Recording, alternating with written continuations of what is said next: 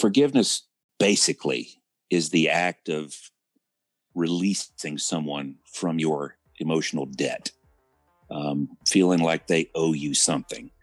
When you're when you forgive somebody, you're literally releasing them from that, and you're you're giving up the right to ever bring it up again. Because that's, I mean, if you want to be thorough with your forgiveness, that's what it amounts to. Uh, I forgive you. I, I let it go, and it doesn't mean I'm going to bring it up at every family gathering and this, that, and the other. But uh, and most people do that. But um, you know, true forgiveness, I believe, is just releasing the person and then giving up the right to ever bring it up again, uh, because it's gone. It's behind you. It's it's it's released.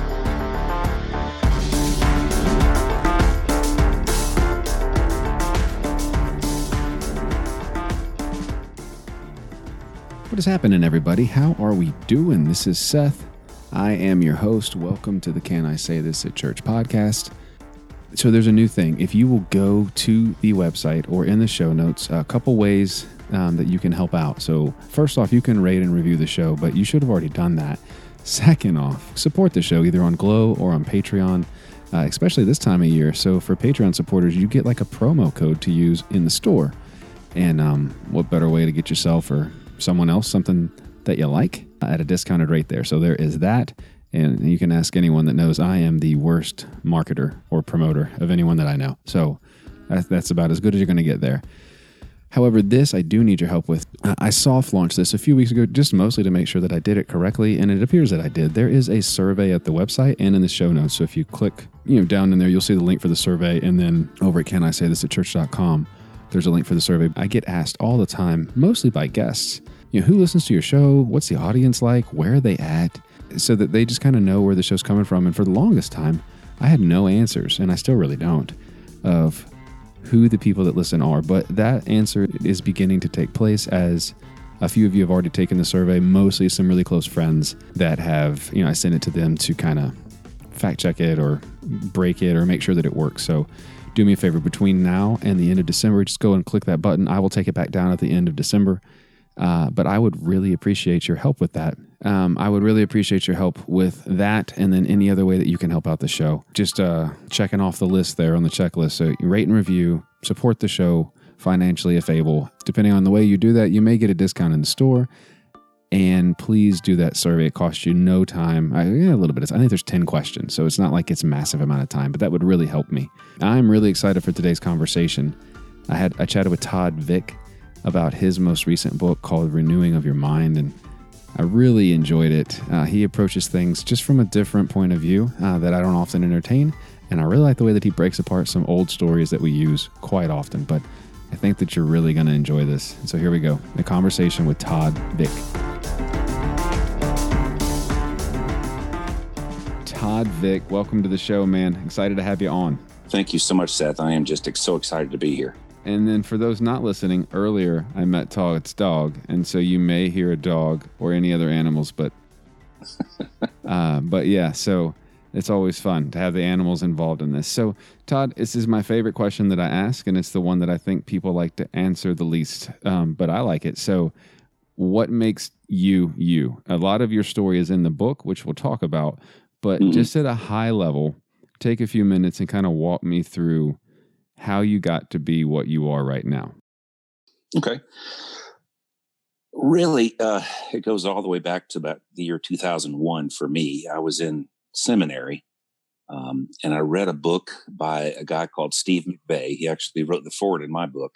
Uh, it was called Grace Walk, and it talked about um, you know, his journey as a pastor and the legalism and all the stuff that he felt he was under, the religious treadmill, Uh, people's expectations, and how he just discovered grace in the midst of all that. And that just kind of set me on a path, because I was I was that guy. I was doing the religious treadmill. Um, my, I was pastoring a church. We were growing. Uh, things looked great, but inside, you know, my heart was just, you know, not in it at all. It was just, it was burning out. Um, and that I was doing everything the way I'd been taught, thought I was doing everything right. Um But it just turns out, you know, years later, I find out that, you know, I, I'm I'm not wired for that kind of uh, legalistic environment. So I left local church ministry uh, altogether in about twenty sixteen. And then from two thousand one to twenty sixteen, um, you know, my journey was one of just really doubting, asking questions. I was in the ministry, out of the ministry, in the ministry, out of the ministry, uh, went through a divorce. Um, you know, a lot of things happened during that time. But uh, one thing that I that I discovered that just never left me was was grace. Even when I was doing things that were stupid because I was upset or whatever, uh, God's grace was there to, to catch me. And there was just a moment um, around twenty sixteen where I realized, you know, I've been doing this the wrong. I've, I've been doing this wrong all these years.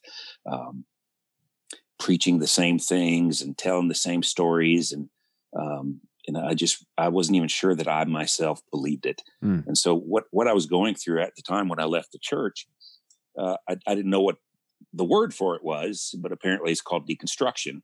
Um, I didn't call it that. I looked at it as the renewing of your mind. And that's kind of where the book came in. Mm-hmm. But, um, that's, you know, for the last several years, that's just what I've been doing. I've just been reading new things and, and, and, reading books that other people would tell me, don't read that because that's, that's not, that's not right.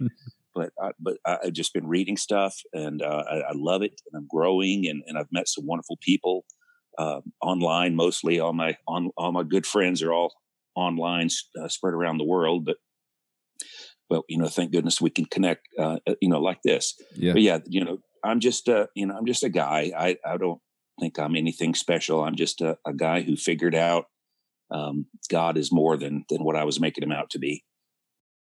When you say religious treadmill, can you tell me what you mean by that? I think I know what I would mean by that, but I'm curious where you're coming from with that. As as a pastor, there's always there was always one person in the church that took it upon themselves to kind of tell me, guide me on what to do during the week. And so um you know, it just became a daily thing. Somebody would call and say, here's what I need you to do today. Go visit so-and-so, go stop by here and stop by there. And I'm doing all this stuff for people in the church. I didn't have time to do for people that didn't come to church. And, and I just got stuck doing for the church so much that I just, I forgot how to, I was trying so hard to keep my job that I forgot how to do my job. Mm. Um, and, and I just missed opportunities to minister to people outside of the church because I was so busy trying to keep the church happy. And you really can't do that, as you know. And eventually, they're just going to ask you to leave. And that's what happened to me. Mm, yeah. Um, and then I want to circle back to what you said at the end there. So you said you're reading some things that people tell you, you know, air quotes, not to read. What are some of those? The, um, well, Grace Walk was a great book. Nobody told me not to read that, but it, it was a great book. Um, I've read um, Bob George, Classic Christianity. That's a really good book about grace. Um, more recently, um, I read The Shack um, by you know, Paul Young. Changed my life. I mean, it just messed me up mm-hmm. so bad, but so good. I still need to read that book. I haven't read that book. I've, I've watched. Oh, uh, I've watched the um, the movie, but I haven't. Mm-hmm. I haven't read the book. Yeah. That the book is really good. I'm sure I, I've never seen the movie, ironically, so we're kind of opposite on that one. But um, and then I read, uh, you know, Love Wins by Rob Bell, mm-hmm. Velvet Elvis, uh, books by Rachel Held Evans, uh, Blue Like Jazz. Um, and, and the more I read, Brennan Manning especially, wow, what mm-hmm. a great guy he is or was. But um, I'm reading all this stuff, and I'm like, yeah, this is this is what I would say if I could put the word, if I could put the words together, I would say these things. And I began to realize I'm not, I'm not Todd, the Southern Baptist conservative evangelical pastor I, anymore. I'm just not. I can't be that anymore. Mm-hmm. But even while I was doing it, I wasn't, and I think that's why I had so many problems in churches. I just, it, my heart just wasn't in it, and they, I guess, they deserved better than that. But yeah, um, it, it just ended. Talk to me a bit about your book. So you referenced it a minute ago. You know, the renewing of your mind, which you're using, I think, as a metaphor for deconstruction, which is fine. I find so many people uh, don't use that word unless you're in like that circle that uses that word. Right. Yeah, and I think it's good to use a different framework there. So talk to me a bit about like the genesis of the book. So you're reading all these other books, and you're so where was the tipping point where you're like, no, I've got something I need to say. And here's how and why. So how did that kind of begin? I was um, at my last pastorate uh, back in twenty thousand, excuse me, two thousand fifteen, twenty thousand. We're not that far in the future yet.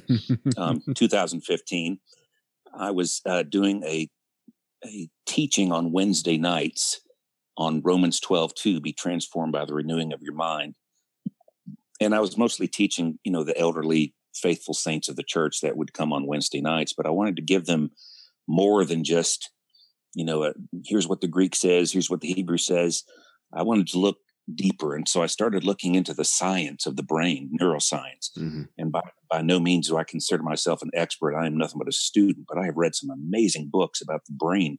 And I tried to bring some of that stuff into the church, uh, you know, on Wednesday nights to try to take our study even deeper. But they, it, I mean, they, they liked it, but they, you know, it didn't really seem to matter to them, but it mattered to me because while I was going through all this, I'm, I'm, under, I'm understanding why I'm the way I am. And that was a big revelation for me. Because for years and years and years, I wanted to be what everybody else thought I should be, and, and I just couldn't do it anymore. Yeah. So I realized this this is who Todd is. You know, the the, the things that are happening to my brain, or the, that happen in our brain, they're happening to my brain right now. And so um, that that's kind of where the the seed was planted. But it wasn't until a couple of years later that I actually sat down and started writing out the book. Um, but I, I had so many notes and so many webinars I attended and so many books that I've read. I mean, there was so much material um, that I brought to the book. I didn't even use it all in the book, but um, just just that's what what started it. I just I wanted more, and, and there's just more knowledge out there than than between you know what I was what I was doing. I want to jump onto that brain thing because the the chapter that you wrote on, and I'm going to say it probably maybe I don't know how to say it. I'm, I'm just going to say it. Neuroplast. Neuroplasticity is, I think that's how you right. say it. Neuroplasticity. Yeah. So you're the second person I've ever heard use that word. Um, I had a friend call me one time uh, to ask me, uh, or no, to to kind of give me a high level overview. To which I was driving, and that's just I'm not in the mind frame to be able to soak that in at that point. Right. But I like how you be, you begin that chapter saying, you know, this is not a science textbook, so you can relax. Which, far from it. which, yeah, which I like. Um, but talk to me a bit about, and for those listening, like what is neuroplasticity? Like what does that mean? What have you learned? How does that intersect with faith? Okay. Well, I'm I'm I'm fifty-one years old, and back when I was in school, they used to teach us that the human brain had billions of cells, but they didn't grow. And so the, the best that you could do is is not drink, not stomp any brain cells that way. Don't hit your head, because if you hit your head, you might lose some brain cells. And for years, that's what people taught, that, that the brain is just what it is and it can't be anything else. Modern science, neuroscience in particular, has made discoveries about the brain through um, through amazing technology in in, in the uh, in healthcare, the M R I, the functional M R I, P E T scans. They're able to look at the brain and actually see what it does. When when certain thoughts are had, or when people are having a religious experience, they measure all of that. And it's just incredible. Um, but neuroplasticity is a word that I discovered um, in a book by John Assaraf uh, called Having It All. I watched him on the movie The Secret, and I really liked his story. So I went and got that book, and, and he talked about neuroplasticity, which is basically the brain's ability to reprogram itself. Um, by by feeding it new information, the brain can actually absorb that information, fire the neurons, and and and actually begin to take root in your subconscious, which is where ninety percent of thoughts come from anyway. Um, so I, I, I began to study this stuff, and it was just amazing. But neuroplasticity is, is the key, I think, for for the renewing of our minds and for deconstruction. Uh, as we as we reconstruct, you know, we can we can teach our minds new things. We we can teach old dogs new tricks, so to speak. Um, with neuroplasticity, that it, it just is possible that that the brain can can learn new things, even at you know even when we get up in up in years. Um, um, but yeah, um, neuroplasticity is is powerful, mm-hmm. and um, that's just one of the things that I really got fascinated with once I started reading on that. Started reading other books on on neuroscience and things. So there's so much wonderful stuff out there, but I just became fascinated with stuff like a, yeah. like a nerd. I was just soaking it all in. Um, and I, I don't usually have these conversations with people because it's just boring to them. But um, to me, it's fascinating, the, the the the capacity of the human brain to to actually learn new things or reprogram itself mm-hmm. um, by thinking better thoughts, new thoughts, new information. Because, you know, for years and years, people thought the earth was flat, and they thought the earth was flat because it looked that way. You know, you turn to the right, you turn to the left, it's flat. But then, you know, discoveries were made that the earth is actually round. And once people absorbed that new information, they did it, you know, kicking and screaming all the way. But uh, once once it was proven and they realized it, you know, their brain actually starts to, to realize and reprogram that, hey, the earth is round. It's not flat. It is round, regardless of what we see. Um, and that's that's just, the brain's a, an amazing organ. And God made it, and he made it amazing. And I just think, I think we owe it to ourselves to understand as much as we can about it.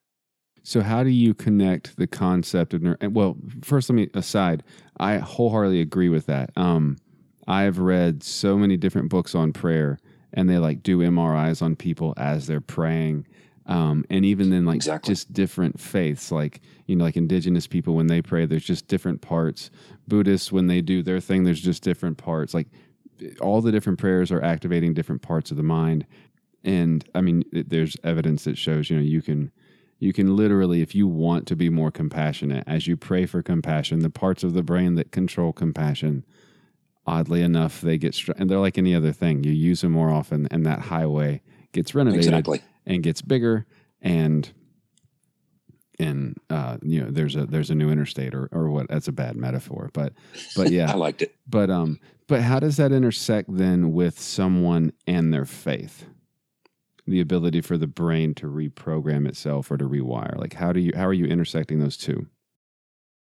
In in my situation, um, you know, for almost thirty years, I was a Southern Baptist. Uh, minister, very conservative, went to very conservative college and seminary, and taught the Bible a certain way for a number of years. Um, and once I had just, I guess, had a little bit of courage or, or curiosity to step outside of that and start looking at some other things, that's when I realized that I, I'm missing out on so much, and there, there's so much more that I can put in my brain. Somebody once said that the average human being only uses about ten percent of their brain their whole life. I don't know that that's exactly true. I think that's been debunked, but mm-hmm. just the thought of that, that only ten percent of your brain gets used in your entire lifetime. I was just not happy with that. I, I wanted to do more. If I could, if I could do more than ten percent, I'd like to do that. Um, so you just begin looking outside of the, the box that you're in. And once you do that, you realize that there really is no box. Mm-hmm. Um, knowledge is, is just out there for, for, for you to grab. And so I began to grab knowledge that was more um, fitting with my particular character. Uh, I'm a compassionate person, a loving person, a caring person. Um, it was, it's very hard for me to take scripture and, and turn it on somebody, you know, as a negative thing. Um, I always want to help people and encourage people. And, and I was taught kind of not to do that in some ways. Um, for example, I, um, years ago when I was first pastoring, a, a couple came to me, they wanted to get married. Um, no one would marry them because they were living together. Uh, and of course, you know, me being the young, fresh out of school pastor I was, I said, you know, I, I just can't on good conscience, mm-hmm. uh, or good conscience do that for you. And I regret that every day since, um, and I wish I could go back and do that differently, but just that kind of thing that, yes, you can marry people that are just living together. There's there's nothing that says you can't. When people can bring up scripture, keep the marriage bed undefiled and things like that. But marriage, you know, in, I don't want to get on a rabbit trail here, but, you know, marriage, how we do it today is nothing compared to what it was in, in the scripture. Mm-hmm. The marriage ceremony was a huge, powerful thing. You know, with us, it's a piece of paper. Um, we go to the judge to get married and the pastor to get, or pastor to get married, the judge to get divorced or something like that. But, um, I just think there's there's better ways to do things. And I just wanted to know what those things were. I wanted to find them because I didn't feel good about myself and what I was doing. I wanted to change. I wanted to be a better person. Yeah. Is that your dove? Yep. I like That's it. the dove. I like it. I don't think I've ever heard a dove before. She's uh, about twenty-one years old. She's twenty-three years old. Excuse me. Is that the, is that also the dove talking? No, that's not the dove talking. That was my lovely wife. Oh, oh! I don't know if doves can talk. So I don't know anything. I don't know anything about birds. Our dove can laugh and bark like a dog. That's about all it does. Well, hello to your wife. um,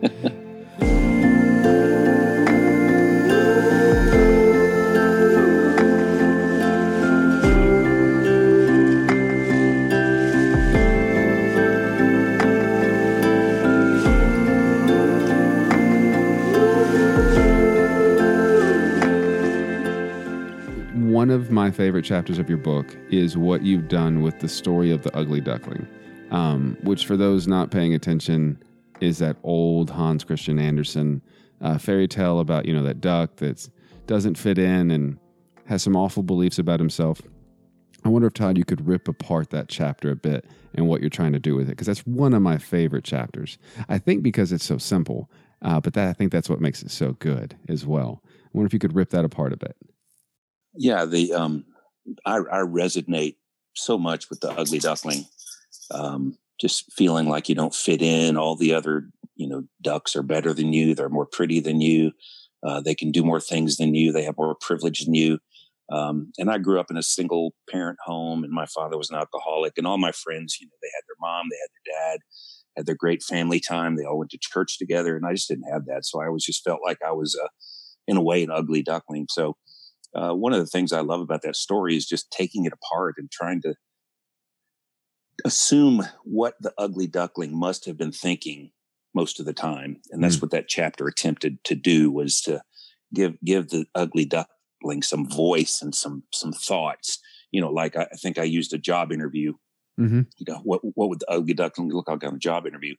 Um, you know, well, tell us something about yourself, Mister Duckling. Is, well, I, I make people laugh at me mm-hmm. and, uh, you know, things like that. Just, you know, he completely self putting himself down at, at all, you know, everywhere. Uh, and then, you know, that story just kind of ties into the, um, the parable or the story of the prodigal son. Um, and I kind of link the two together, but that, that ugly duckling concept is, is, I think it's really, it, it's more prevalent than we realize in Christianity.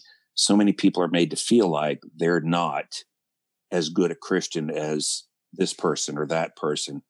Um, precious people that, that realize that they are not attracted to the same sex, and they're in church and they're afraid to tell people, because they know what's going to happen when they do.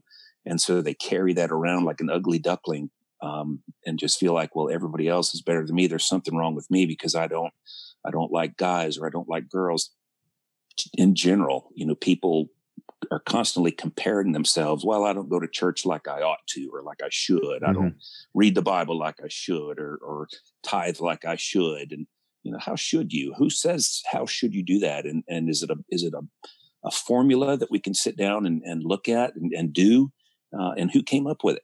Um, nobody. I mean, God, God does not expect any of that stuff to make us, or to make him love us any more than he already does. Um, and that can be a very liberating thought for somebody. Um, you know, I'm trying to do my best and go to church and just do the best I can till the Lord comes back, and, uh, deal with this planet the best I can till the rapture comes. And, Um, and, and there's just so much more to it than that. There's mm. so much more to life than that. Otherwise, what's the point? And so that was kind of where I found myself years ago. Uh, I don't want to just wait until the rapture comes and do the best I can. There's got to be more to it than this. There has to be. Yeah. Uh, it turns out there is. There's a lot more to it. So when people disagree, and as a pastor, I think I, well, I talk with a lot of pastors as well. And, you know, behind scenes, there's a lot of tears, a lot of crying, a lot of shame. And often there's not a lot of forgiveness. Churches just break apart, communities break apart, um, friendships, families break apart. It's just, it's just awful. And so you talk a bit about, and I forget what chapter it is, but you have a chapter called like the renewing of forgiveness. And so mm-hmm. for you, like, what is forgiveness? Like, how do we use it? How do you posture with it? How does it work in? Because you say, in here, you, you give a definition of what forgiveness is not. Uh, you know, you say forgiveness is not forgetting, it's not an approval of the offense, and uh, forgiveness is not necessarily reconciliation even. So then what is forgiveness if it's not any of those three things? Forgiveness basically is the act of releasing someone from your emotional debt, um, feeling like they owe you something. Hmm. When you're, when you forgive somebody, you're literally releasing them from that, and you're, you're giving up the right to ever bring it up again. Because that's, I mean, if you want to be f- thorough with your forgiveness, that's what it amounts to. Uh, I forgive you. I, I let it go. And it doesn't mean I'm going to bring it up at every family gathering and this, that, and the other, but, uh, and most people do that. But, um, you know, true forgiveness, I believe, is just releasing the person and then giving up the right to ever bring it up again, uh, because it's gone. It's behind you. It's, it's, it's released. Um, and when, you know, when Jesus forgave us, he didn't say, well, I, you know, it is finished except for, you know, this area, that area, this person, that person. Um, he said, it's finished. And that's, I mean, that's a pretty bold, conclusive statement. It is finished.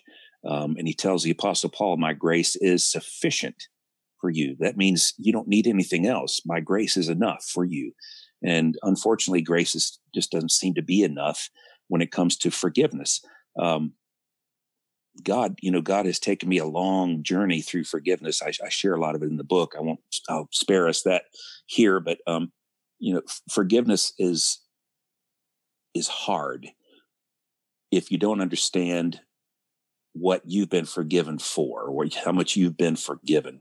Um, and I think there's something in scripture that says, um, well, Jesus says those that are forgiven much understand, you know, forgiveness better than someone who's not forgiven so much. But, um, when, when Jesus is telling the parable, he mentions ten thousand talents. And so I, I, you know, I read that years ago. I'm like, what's, what's a talent? ten thousand talents. Does that mean he could do ten thousand things well? Um, like juggling or something, but, uh, it, it's a financial expression of, uh, basically at one talent is six thousand denarii, which is, uh, you know, and a denarius is one day's labor back in the biblical days.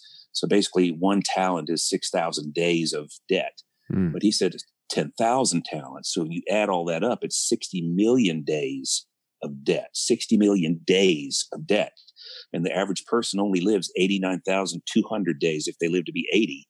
Um, so we're talking thirty-seven lifetimes of sin, of debt that, that was forgiven. Hmm. Uh, when, when, when Jesus was on the cross and he said, it is finished.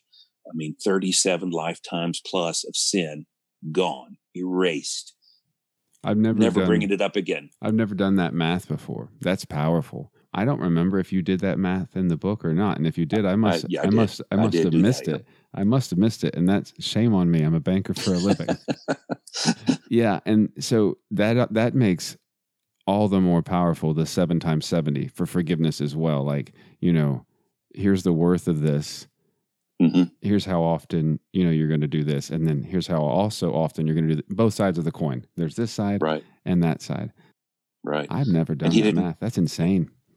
And Jesus never said, you know, on, you know, forgive seventy times seven. That doesn't mean that uh, after four hundred ninety times, that's it. You don't have to forgive anymore. Mm. Um, of course, he's employing hyperbole there. You forgive as many, as much as it takes.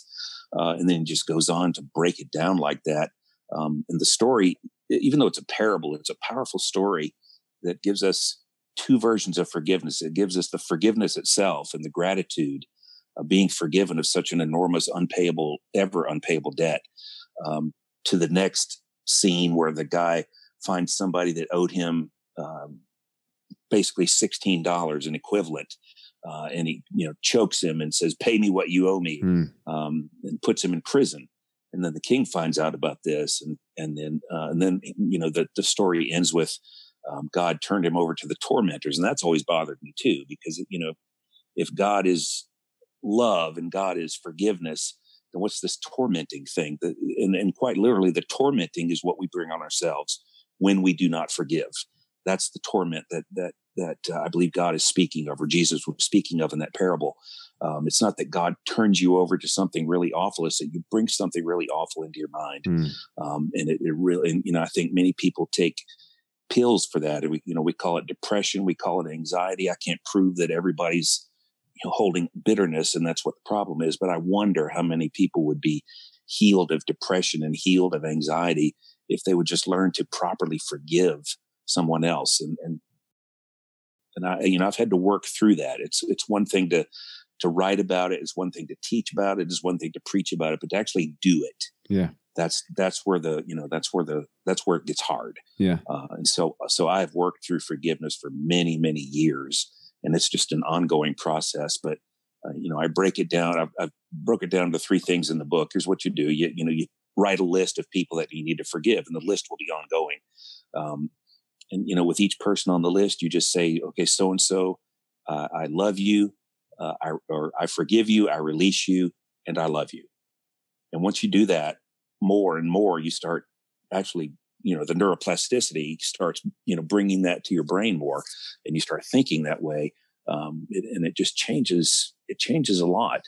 Um, you know, when we talk about forgiveness, another thing that I've, you know, preached on forgiveness and gotten in trouble with, um, you know, is forgiving the terrorists, you know, who per, per, uh, perpetrated nine eleven, you know, forgiving Osama bin Laden, forgiving, you know, Saddam Hussein. And you you say this in a church, and I've actually had people get up and walk out, and I understand why they're doing it. It offends your American pride. Mm-hmm. But we're about we're not about American. We're about we're we're about the kingdom. And in the kingdom of God, forgiveness is power. Forgiveness is life. Forgiveness is grace. Um, and it, it's it's it's empowering when you forgive somebody like that. That doesn't mean you approve of terrorism, and it doesn't mean that you think what they did was right. It just means I'm not going to hold this grudge for you because it's hurting me to do so. Mm. It's actually, it's actually tormenting me to not forgive you. And so I have to do it, because if I don't do it, I'm going to be tormented. Um, so forgiveness is for our benefit as much as more than anything else. Um, forgiveness releases people from our debt, releases us from the burden of having to hate them. And, and it's, it's just very liberating and powerful. And I really spent a lot of time in the book with that, because I wanted to get that across. Mm-hmm. It's just so crucial to your spiritual life. If you're holding unforgiveness, you're just not going to grow. Yeah. It's just that simple. Yeah. So one of the questions I wrote down um, as I thought through, you know, the overall arching theme of your book, and it's because, so at our church recently, like we meet every so often on Sunday nights, and I honestly can't remember the cadence, because I just remember about it that Sunday morning, and then I'm like, yeah, sure, we're coming back. It's like once every four, six weeks, something like that. And we've been working through the Enneagram, which I've been enjoying, but we talk a lot about, you know, in that in that framework. Are you familiar at all with that framework of the Enneagram, or no? I've just started looking into it. I've, I've heard enough people talk about it, and I figure, well, I better better get on board. It's fascinating. It's fascinating. Um, and I don't want to be one of those people that just makes everything that. But in there, there is, you know, there's a heart, there's a mind, and there's like a body. And scripture also alludes that, you know, love the Lord with all your heart, with all your mind, uh, with all your strength, you know, your body. And so as mm-hmm. you're renewing your mind, one of the questions I wrote is, how is that impacting? How do you see that impacting our heart and our body? There, there's new science that the brain is closely connected with the gut, so to speak, the, the you know, where you really feel something in your gut. Um, There's a there's a fancy medical word for that that escapes me at the moment, but um, when you feel something in your gut, it's, you know, it's coming from your brain. They're they're actually connected. Um, and some people say, well, listen to your heart, not your brain.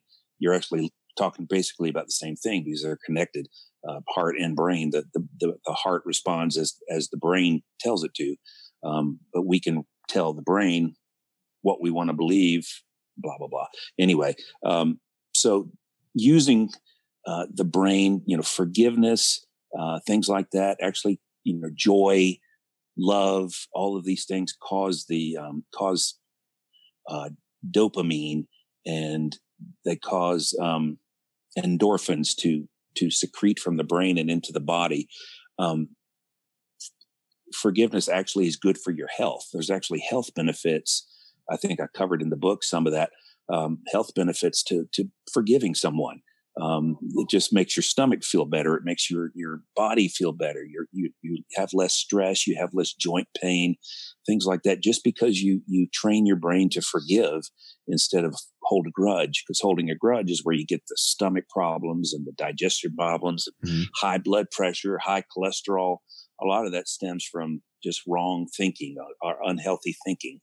Um, but when you, when you start to renew the mind, it, it, the brain actually helps the body by releasing those chemicals into the body.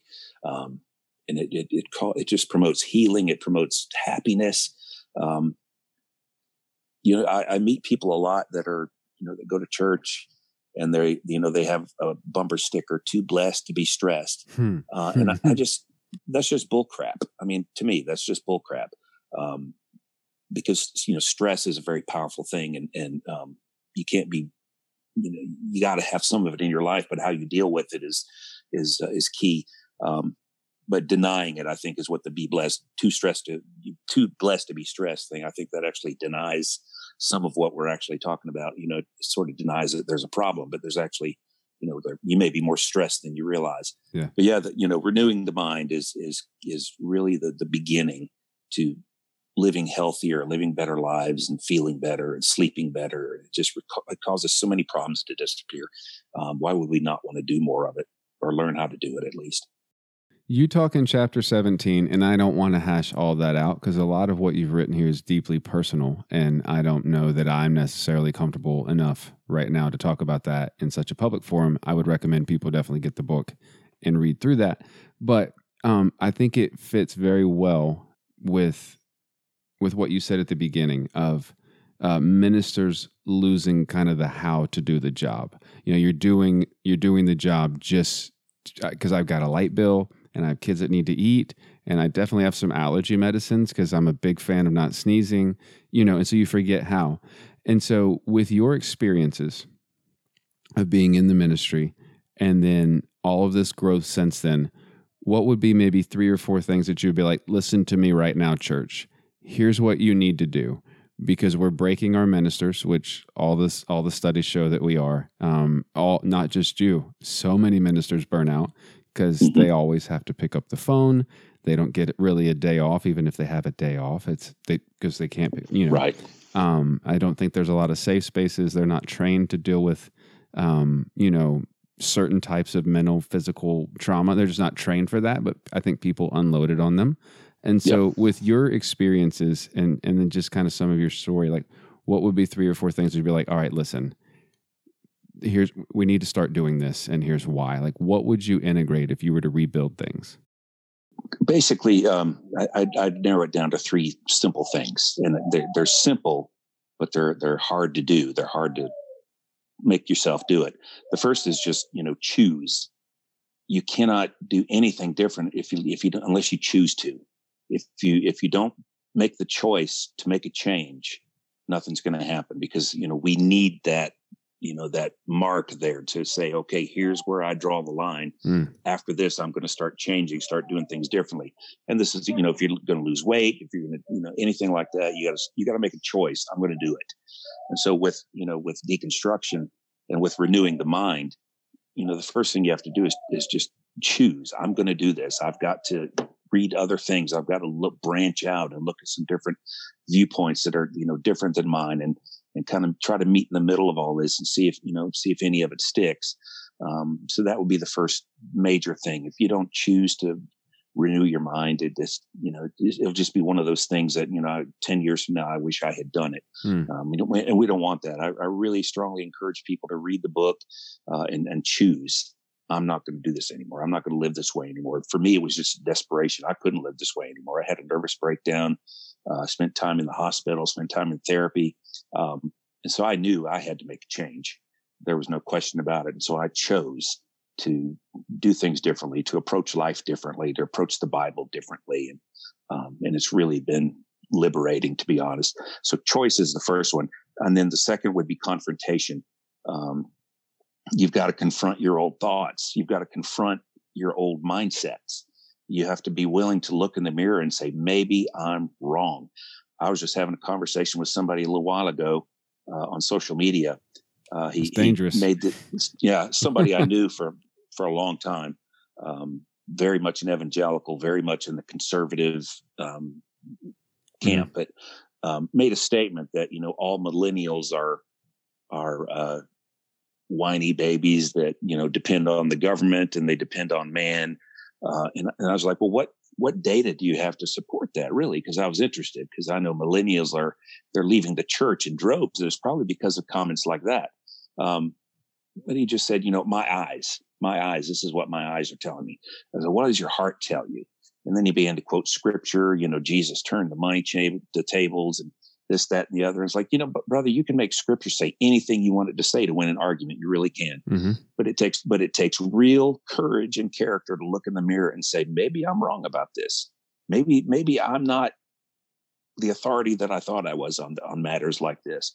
Um, and kind of left it at that, but you know, you've got to, you've got to have the courage to confront your, your old ways of thinking, especially, you know, I, the book, I dealt with my experiences with racism. uh, in the church through the years. And, you know, I've had, actually had my life threatened a couple of times because, you know, for allowing people of color to come into the church.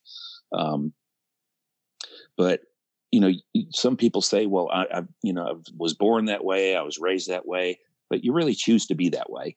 Um, you, you absorb information, you, t- you, you know, watch the signs of people you grow up with, uh, and, and you just, you become this. You don't, you're, you know, you're not born a racist. Um, racism is, is just kind of something you pick up along the way. Mm-hmm. And so w- with your, you know, with me, I had to be willing to confront that because I consider myself one of the most non-racist people I know. Um, but if I had to be really honest with myself, there are still areas of my life that I need to work on with that. And, and so I, you know, it's just a, a work in progress, but you got to be willing to confront that thing and say, this thing might have a, a bigger hold on me than I thought it did. Mm. Um, and, you know, just, just, uh, and confront that. So choice, confrontation, and then, you know, the confrontation, of course, is the, is the hardest part. Um, and then, and then, you know, you just kind of start living that way day by day. Um, you start gathering new information. You know, basically the brain works like this. You, you, you give it information. It processes the information like a computer. It stores information in your subconscious. So these are things that you don't even think about when you're awake. These are the things that you dream about when you're sleeping. Um, and, you know, for years, I used to dream that I was uh, back in middle school and there was a test and I didn't know I was ready for it. I didn't know the combination of my locker because it had been there since nineteen eighty. Um, It was just, you know, dreams like that. But, you know, when you start feeding your mind with different things on a regular basis, the subconscious starts to finally absorb these things. And pretty soon, you know, lately I've been having dreams where I'm like in charge of something, or that I own something, or that I'm uh, leading people in something. Um, and that's a big difference from being the, you know, the kid who couldn't find his locker and, you know, not ready for a test. Um, and some people have, you know, even more vivid dreams than that. But, you know, once you, once you confront yourself, you know, then, then you begin to just acquiesce and, and begin to start over day by day.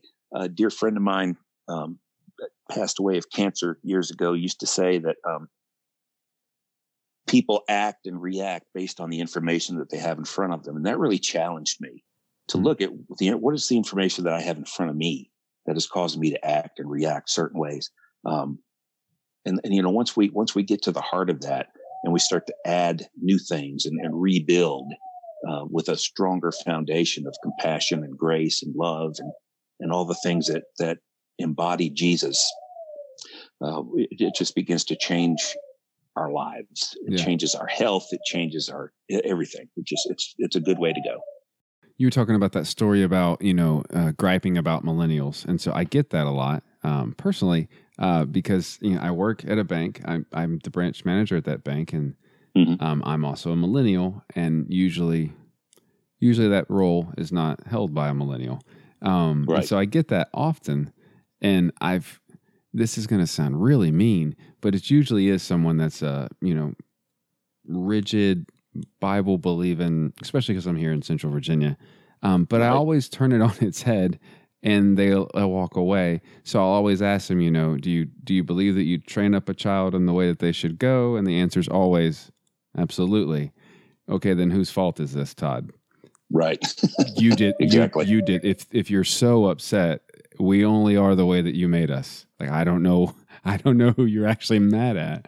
Um, which they don't. Exactly. But that works in so many ways, and I don't usually take it in a religious way. We're talking about you know like. online everything or, or Facebook. Or right, whatever. right. Um, yeah, so, and piggybacking on that as well, so I actually have the new data because I'm the guy that has to soak up data. So like on October seventeenth, Pew, re, Pew came out with their new, this year's worth of data, and it's like mm-hmm. another thirteen-point dip, like from like fifty-three to forty-one percent or something like that. Like it's not just millennials leaving the church, it's just all the people. Right. Which is all, which is so bad. And I think you're, I think it's just because we just yell, we don't do anything, we hoard wealth, we, we, we don't, we're not the church. We're just, um, I'll borrow a right. phrase from a friend. We're just a glorified social club that is hard to distinguish from the Kiwanis. Like exactly. you're not acting exactly. like a church. You're just a nonprofit Kiwanis with a cross on the, on the, on the, on the, um, on the doors there. So yeah. Right. Well, we'll drive it home. I want to give you the last word. For those listening, um, that are driving, you know, pull over, pay attention. This is what you need to take. If there's anything that you wanted to say, maybe I didn't touch on that, you're like, yeah, hear this. If you don't hear anything at all, hear this. And then to the end of that, just dovetail in. Where can people go? The book's available where good books are sold, you know, Amazon, the normal places. Um, where would you direct people to as they're like, okay, yeah, I'm going to go get this. So what would you want people to hear last? And then how do they go get it? The, the, the main thing that I would probably drive home is, is that there, there is a better way to live than what you're living now. Hmm. Um, if you're unhappy, if you're unhappy in your relationships, if you're unhappy at work, if you're unhappy in school, um, there, there's a better way, because so many people feel like this is my lot in life. This is the cross that I'm supposed to bear. Um, this is God's plan for my life, and I've got to be strong. And actually, no, there, there's actually a better way to, to look at things. Uh, and that is just by renewing your mind, by thinking better thoughts and looking at better solutions. And then you'll actually begin to have better life outcomes. And that, that was really the whole point of the book, in, in, as far as my story, uh, because I was having bad outcomes for such a long time. And the reason I was having bad outcomes is because I was doing stuff wrong. And so when you when you learn better ways of, of living, and better ways of being a husband, better ways of being a father, better ways of being a, a Christian and a church member or a non-church member, uh, you know, learning to um, embrace deconstruction and and try to, you know, figure out a better way to do these things. Just just know that there is a way to do it. You can do that. You have the power to do that. It's called the brain. Um, hmm. and, and God gave it to us, and he expect, expects us to to use it. Yeah. I would imagine. Um, so, you know, open your mind, use your mind, re- renew your mind, um, and, and things will begin to change. Not immediately, um, but things will begin to change. You'll wake up one day, a year from now, two years from now, and be like, wow, look at where I've come all this time from where I started.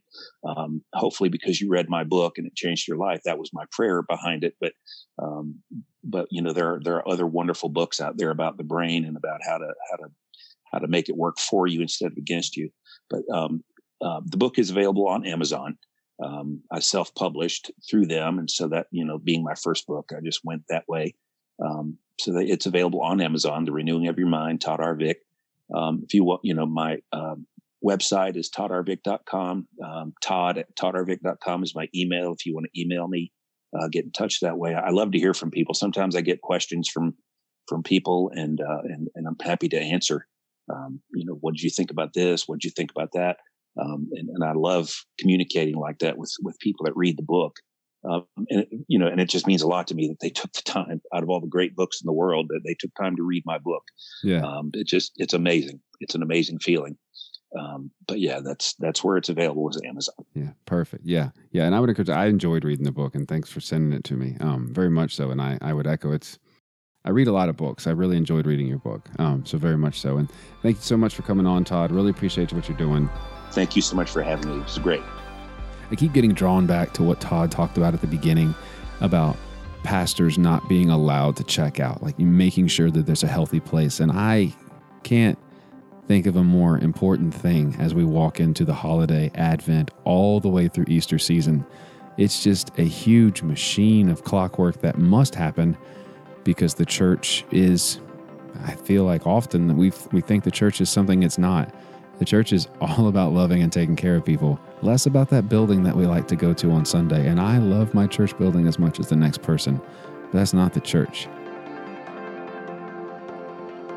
And so I pray that each of you will find this space to recharge, to rest. I pray that each of you will find new ways or revisit old ways to renew both your heart, your spirit, and your mind, um, because God's in all of that. Talk with you next week. Be blessed.